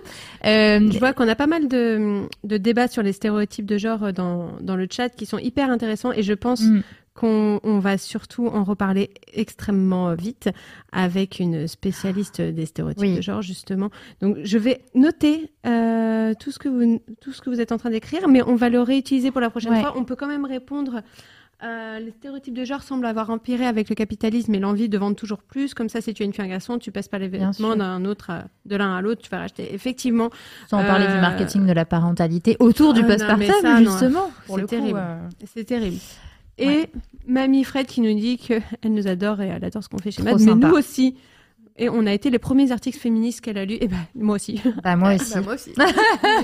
Donc voilà, Le fan on club de Mad. finalement. Tout le monde, est- tout le monde vient de Mad. Euh, Alors, c'est le petit moment euh, jeu de Ah cette oui. émission. Voilà, euh, il est temps de sortir notre roue. Pour Euh, ceux qui étaient là la semaine dernière. Est-ce que tu connais la roue de l'infortune?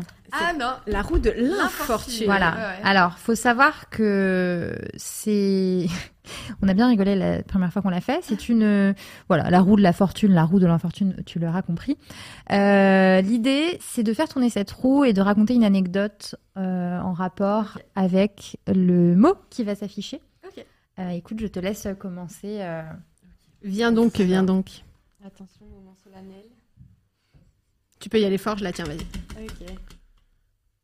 Un rapport avec euh, l'argent et les enfants. Est-ce que tu as un fail à nous raconter? Est-ce que tu as une dépense dont tu n'es pas fière Est-ce qu'il y a un truc où tu t'es fait un peu arnaquer en disant oui, oui, il me faut absolument ça pour mon enfant, alors qu'en fait, pas du tout Ce genre de choses. L'argent, écoute, à part le fait que j'ai dépensé des milliers et des cents pour cet enfant, C'est terrible. hein. euh, un- une anecdote sur l'argent. Est-ce qu'il y a un objet de puriculture, par exemple, que tu as acheté en te disant Ouais. ça va me sauver, alors qu'en fait, pas du tout Oui, on parlait du marketing de- autour de la parentalité. C'est pour ça, ouais, Euh, je rebondissais là-dessus, en me disant Euh, peut-être. Laisse-moi réfléchir, mais euh, beaucoup. Mais en fait, tu sais quoi En fait, ce qui est bizarre avec ce postpartum, c'est que euh, c'est flou. C'est flou, hein. c'est Mm. dingue, hein. tu vois, le Ah. mommy brain. le mommy brain. Ouais. Ou alors on oublie. Oui. On commence. Je sais pas si c'est que le moment. Non, je pense que c'était aussi bah, le manque de sommeil. Ouais. La oui, survie euh, aussi. Ouais. Et tu vois, tout à l'heure, je regardais des images dans mon téléphone euh, de Ferdi petit et j'ai l'impression que c'était pas moi. Mm, mm. Hmm. C'est hyper euh, bizarre. C'est vraiment bizarre. Écoute, euh, là, comme ça, non, on peut pas avoir une deuxième essai? Vas-y, Vas-y, vas-y. Ouais. Parce que l'argent, Vas-y. euh, je ne vois pas trop. Si tu tombes sur le mail. Euh, vie sociale. Vie sociale. Alors, Est-ce que tu as plus de choses euh, oula, oui. Ça va mieux là, tout de suite. Euh, non, bah, je peux te raconter euh, ce qui m'est arrivé dernièrement euh, dans l'avion. Dans l'avion, un truc horrible. Euh, je revenais du Maroc avec Ferdinand il y a un mois et demi. Et donc, euh, c'était le vol retour pour rentrer à Paris. Tout allait bien. Ferdinand est un amour en avion. Enfin, en tout cas, moi, je trouve. Euh, C'est-à-dire que c'est un enfant qui parle, hein, parce que c'est un humain. C'est vrai. Ah, attends, les enfants Euh, sont ouais, des ouais, humains et ouais, ils ouais, parlent dans les ça. avions. Oh Et, euh, et en fait, je vois devant euh, nous euh, qu'il y, a une- il y a une meuf, euh, je sais pas, je dirais la trentaine, qui s'installe, qui sort son saucisson, qui sort euh, son, son écran pour regarder Netflix et qui se met vraiment en mode je vais, euh, je vais kiffer, je vais dormir, tu vois. Et, euh, et donc moi j'étais là avec Ferdinand et donc je paye quand même euh, la place, le prix d'un adulte hein, parce qu'il a deux ans, donc on a deux sièges Ouais, déjà, ouais. tu vois. Et Il euh, peut plus voyager sur tes genoux, c'est fini. Ouais, c'est très cher. À partir de quel âge Juste parenthèse. Deux ans. Deux. Oh. Et donc Ferdinand euh, vit en fait, tu vois, donc il est sur le siège, voilà, et il va pousser un peu devant, mais franchement, zéro crise, zéro cri, pas, il a pas tapé, tu vois, genre vraiment c'était sympa. Il a pas tapé. Il a pas tapé, vraiment. Et, euh, et donc, euh, et la, la, la meuf se retourne une première fois en me disant, euh, plutôt sympa, genre, est-ce que vous pouvez dire à fils d'arrêter et tout? Moi, j'étais là, ok, ok, arrête, Ferdinand, tu vois, genre. Mais, euh, et- Culpabilité le- le 3 là, trajet, deux ans. mal à l'aise. Ouais, Ouais. c'est ça. Et le trajet se poursuit et je trouve, franchement, je le vois même pas, moi. Enfin, tu vois, à un moment, il, il se lève, il se monte sur moi, il s'appuie, enfin, tu vois, genre, Hmm. tout va bien. Et en fait, euh, au bout de deux heures de vol, il y en avait quatre à faire. La meuf pète un plomb. Genre, en, mode, en fait, moi, je veux dormir. Genre, est-ce que vous comprenez que, en fait, moi, je veux dormir sur ce vol? J'étais là, euh, moi aussi, j'aimerais bien dormir. Tu vois, genre.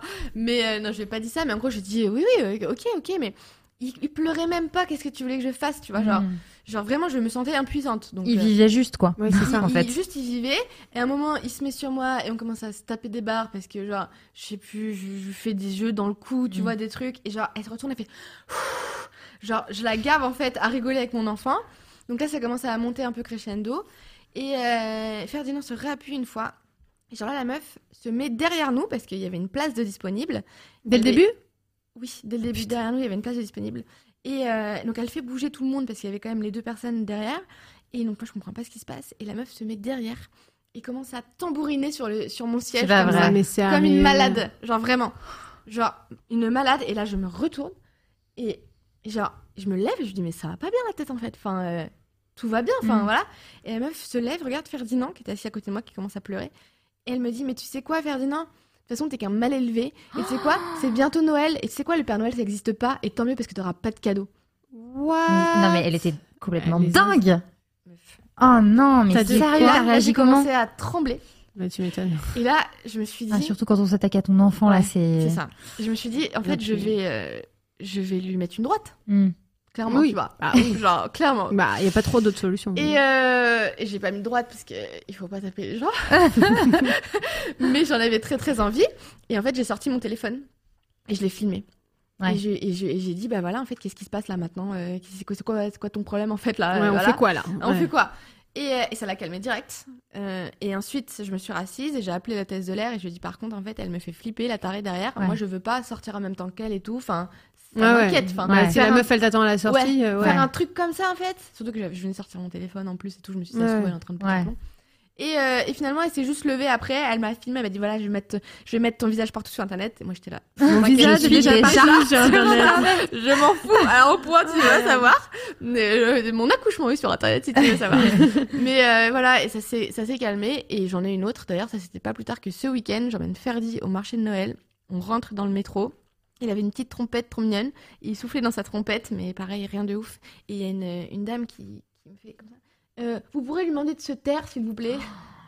Mais les gens, c'est dingue. Et j'étais là, bah non, en fait, il dérange personne. Et là, pour le coup, il y a des gens qui ont pris ma défense. Et c'est la première Ouais. fois. c'est vrai, ils ont dit Ouais. quoi Qu'on Mais c'est dit, qu'on dit, mais c'est trop bien de faire la trompette, vas-y, fais la trompette et tout, machin. Et après, en plus, j'étais à une station. Emmerdons les Et j'ai fait cinq plaît. stations. C'était euh, les Tuileries, euh, j'habite à Argentine, tu vois, donc. euh, Non, mais c'est vrai que t'as des gens qui considèrent pas les enfants comme des humains. Exactement. Non, non, non. Et puis, Ah. c'est, enfin, la meuf dans l'avion, je suis persuadée que c'est ce genre de personne qui en a rien à foutre de passer un, un appel, tu sais, Non, euh, dans, les sûr, trains, ouais. en gueulant bien Ouais. fort au téléphone et qui fait du bruit en mâchant et qui Ah, ouvre une boîte de camembert euh, Ah, dans mais le. c'est ça. dans Elle ouvre son. Enfin, saucisson dans l'avion. Bah, on elle elle a imagine la une suite. boîte de sushis comme ça, elle mangeait. Enfin, bref. Non, c'est ça. euh, Et après, c'est des gens qui non. critiquent le manque d'éducation supposée de Et tes gamins, alors que de base, Ouais. en fait, c'est juste des gros égoïstes j'ai envie de te dire, ont- tu prends un transport en commun. En commun, mais Donc, attends-toi à avoir Mais- des gens qui parlent autour ça, de toi, qui ont des enfants. quoi. On voit que c'est un vrai, des- un ouais. vrai débat, un vrai sujet. Si vous allez sur MAD et que vous tapez, il y a deux articles sur le sujet, sur, euh,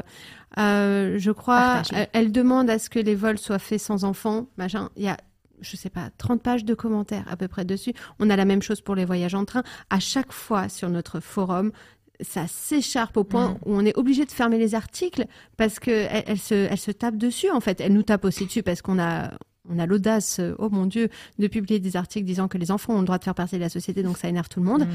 Mais c'est impressionnant, c'est un vrai débat de Ouais. non, Ouais. non, les enfants n'ont pas à faire de bruit dans les Ouais. transports en commun. Mais en fait, Ouais. vos gueules, quoi, c'est Ouais. des humains, ils font ce qu'ils peuvent. Nous, les parents, on fait ce qu'on peut aussi. Et puis, dans tous les cas, c'est jamais au père qu'on Mm. reproche quoi que ce soit. C'est toujours la mère qu'on regarde de travers, genre, oh, elle est pas capable d'élever Ouais, ses ça. enfants. Franchement, elle aurait Mm. pas dû en faire, quoi. Mais Non, Touchez-vous. Vous pouvez, vous pouvez lui demander de se taire, tu vois, alors que genre, c'est genre. C'est d'une violence, quoi. mais genre, c'est, euh, mais c'est Et ignoble, puis en en plus, t'es qui pour. Enfin, je veux dire. Et pour parler comme ça à ton Ouais, môme, en plus, ouais. mais pour lui dire en plus, ah là là, le Père Noël n'existe pas, mais, Ah ouais. oh, mais ça me rend ouf, tu vois, je m'énerve. Ah. Voilà, Manon, Manon est partie. C'est comme ça qu'il faut lancer Manon. C'est exactement comme ça. Là, ça elle est me lancée. rend ouf les gens Bon, comme ça, quoi. je- il faut quand même recentrer cette émission, hein, d'accord Parce que là, qu'elle se finit officiellement dans 4 minutes. Ouais. Voilà, dans trois minutes. Mais vu qu'on avait du retard quand même, Ouais, allez, on on va faire les choses bien. Euh, non, on parlait du, du postpartum. On a dit plein de choses sur ce sujet. Mm, mm. Euh, on a une dernière, euh, une dernière petite chronique qui s'appelle les trucs. Vas-y. Attends. Les... Promis, la Attends. prochaine fois, on aura un vrai jingle. Promis. Non, laissez-moi. Les trucs et astuces du postpartum. Ah c'est pas vrai. La prochaine fois, on aura un vrai euh, ce, ce chat qui Oui, poète est à ma toi. fille. ok bon, le xylophone pété, je viens de dire que c'est à mes enfants. Le chat qui poète est Et à toi. j'assume, c'est très joli, moulin rôti. Ouais, mais il a Alors. un poète quand même assez, euh, assez ardos. fort. Ouais. Mais elle n'arrivait pas à le serrer. euh, Oh là là, on va pas réussir à finir l'émission. Bah si on arrêtait de digresser. Voilà. Mer- Merci Manon. Finalement, cette dernière chronique, les trucs et astuces euh, de euh, l'apéro des darons et évidemment autour du postpartum. Et euh, on en a déjà parlé tout au long de l'émission, mais l'idée c'est de résumer une sorte de liste en fait Ouais. euh, des bonnes pratiques euh, pour les personnes euh, qui entourent les parents de retour de la maternité. Voilà, c'est une petite liste euh, que tu vas que tu vas nous dérouler Manon. Oh là là. Alors, effectivement, j'ai noté des choses parce que sinon j'oublie les trois quarts parce que parce que j'ai accouché il y a moins d'un an. Enfin non, ça fait un an. Merde. Bon, j'ai plus de. Parce que dans, dans 15 ans, elle dira toujours non, mais j'ai j'ai accouché à 15 Laisse-moi ans. avoir les excuses que je veux, s'il te Le plaît. postpartum, c'est 3 ans, Manon, d'accord? Pas 15. Bah du coup, il me reste encore deux ans Ok. à dire n'importe quoi. Donc je vous ai proposé.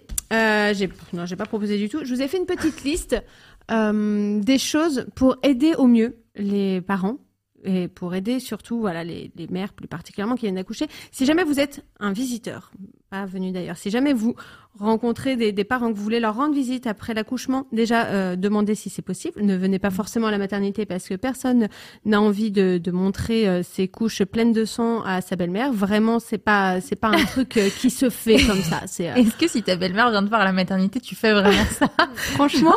Bonjour belle-maman. euh. Est-ce qu'il y a une chance qu'elle me regarde là ce soir? Non, bah si ça peut l'empêcher de venir, vraiment je le ferai. ouais.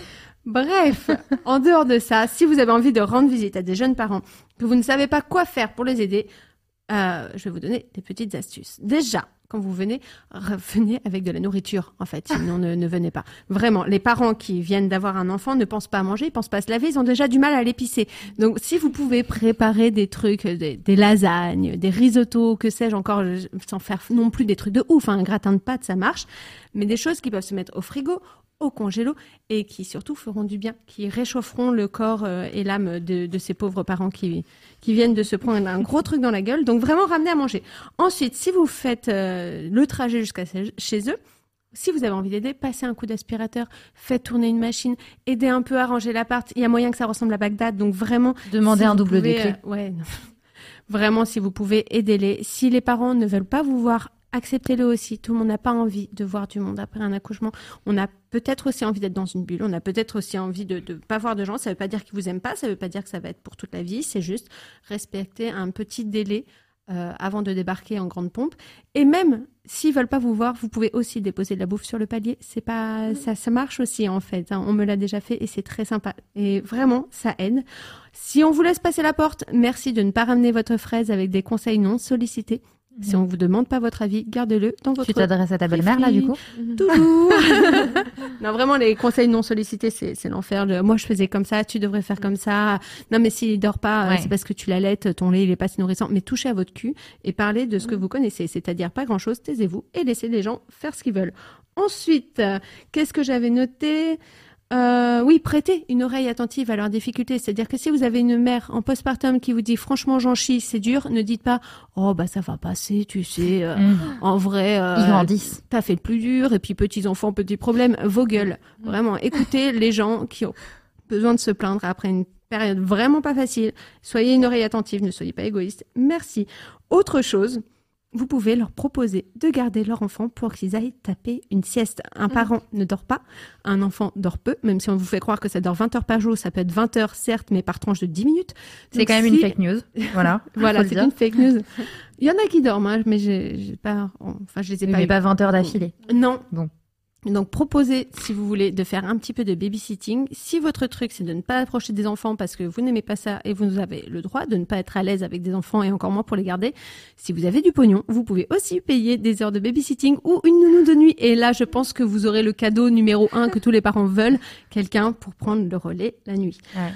Euh, Qu'est-ce que j'ai d'autre? Vous pouvez aussi payer des heures de ménage. Hein, c'est euh, ça aide toujours. Si vous n'avez pas envie de passer l'aspiro chez vos potes ou chez votre famille, vous pouvez du coup embaucher quelqu'un qui le fera à votre place. C'est toujours sympa, c'est hyper agréable. Et surtout, dernier point, ne les excluez pas de votre vie sous prétexte que la leur a changé. Euh, je en parlais en début d'émission où je j'avais remarqué que mes potes arrêtaient de m'inviter à des soirées. Ne faites pas la même chose. En fait, continuez à inviter, même si on vous dit non, continuez à le faire. Ça fait plaisir de savoir qu'on existe encore dans la vie sociale de quelqu'un d'autre euh, que qu'un truc qui se balade en couche. Mm. Voilà. Pour résumer, euh, pensez à des choses utiles. Et d'ailleurs, euh, dernière petite question avant de clore ce live, c'est quoi le meilleur cadeau qu'on vous ait fait quand vous étiez en postpartum? Un risotto. De nuit. Ok. Et toi Et ben moi, c'était un doudou euh, qui faisait du bruit blanc. Ah ouais, Et, la magie du bruit euh, blanc. ça permettait à ma fille de dormir euh, un peu plus. Donc en fait, concrètement, c'est manger et dormir, ce que veulent les parents. Ouais. Retenez, retenez C'est ça, manger et dormir. C'est ça. Euh, et Lo euh, nous dit j'ai offert des plats cuisinés à des amis qui viennent d'être parents. Ils m'ont à peine remercié, ça m'a fait mal. Alors, ils viennent d'accoucher. hein. Ils vont... Je sais que ça a dû faire mal, je le- je l'entends, hein, mais peut-être que dans quelques mois, quand ils se remettront de leurs émotions, ils comprendront l'importance de ton geste. Et encore une fois, un cadeau n'est pas fait juste pour avoir des félicitations. C'est vraiment très bien que tu l'aies fait. Ne prends pas en compte leur manque de, Oui. de joie. Ils sont, ils ont pas dormi. L'important c'est de l'avoir fait. Voilà. Et ils, ils dorment pas, en fait. Ils ont Euh. du mal peut-être à faire. Yeah, merci. C'est ça, peut-être. Et peut-être qu'ils sont introvertis. Et il y a Ouais. plein d'autres, il y a plein de choses qui peuvent expliquer pourquoi ils t'ont à peine remercié. En tout Et cas, peut-être merci, qu'ils sont merci très pour eux du coup. Peut-être qu'ils sont juste élevés sous un caillou. Après, Peut-être. change de copain. Eve, si on veut te, te, te suivre, on peut, euh, on peut faire quoi? On va sur Instagram? Instagram, c'est là où je suis plus- le plus active. Ouais. Ouais, et on suit ton compte, Eve Mm. Simonet. Euh, super. On attend la suite avec Anne-Suzanne. On a vraiment hâte. Un grand, grand, grand merci d'avoir Merci été avec vous, nous dans l'apéro des. Daronnes. Merci pour l'invitation, c'est trop sympa. C'était vraiment sympa de t'avoir Merci. avec nous depuis le temps qu'on suit ton travail. On va voir aussi ce qui va arriver et ça, ça donne trop On envie. est ravis. C'est trop cool. Eh ben, J'espère que ce sera à la hauteur de vos attentes. Sûr. J'ai pas Tu de- reviendras, tu reviendras dans l'apéro des Daronnes pour nous en parler. Ouais. Merci Cette fois, on aura à vraiment tous un apéro. ceux et celles qui nous ont regardés. Merci beaucoup. Euh, merci infiniment de nous avoir suivis. Vous pourrez retrouver ce live en replay sur notre chaîne Twitch et euh, par la suite sur notre chaîne YouTube et surtout en replay en podcast. Voilà, si vous voulez faire d'autres choses euh, en écoutant cette émission, euh, n'hésitez pas. Voilà, et, et puis à nous envoyer vos petits retours, vos petites questions sur notre page Instagram où vous voulez. Euh, nous, on a hâte de vous retrouver pour la prochaine émission qui sera le 31 le janvier. 31 janvier et euh, comme on l'a déjà euh, spoilé dans euh, toute l'émission, on sera avec Anna Roy et on parlera de grossesse, de postpartum d'un point de vue beaucoup plus médical. Mais ça veut pas dire que ça va être genre incompréhensible ou quoi. Ça va être très drôle parce que je sais pas si vous connaissez Anna, mais il y a moyen qu'on qu'on se tape Voilà. des bonnes tranches. Ça va être sympa. Merci à tous et à toutes et à très vite. Salut, au revoir.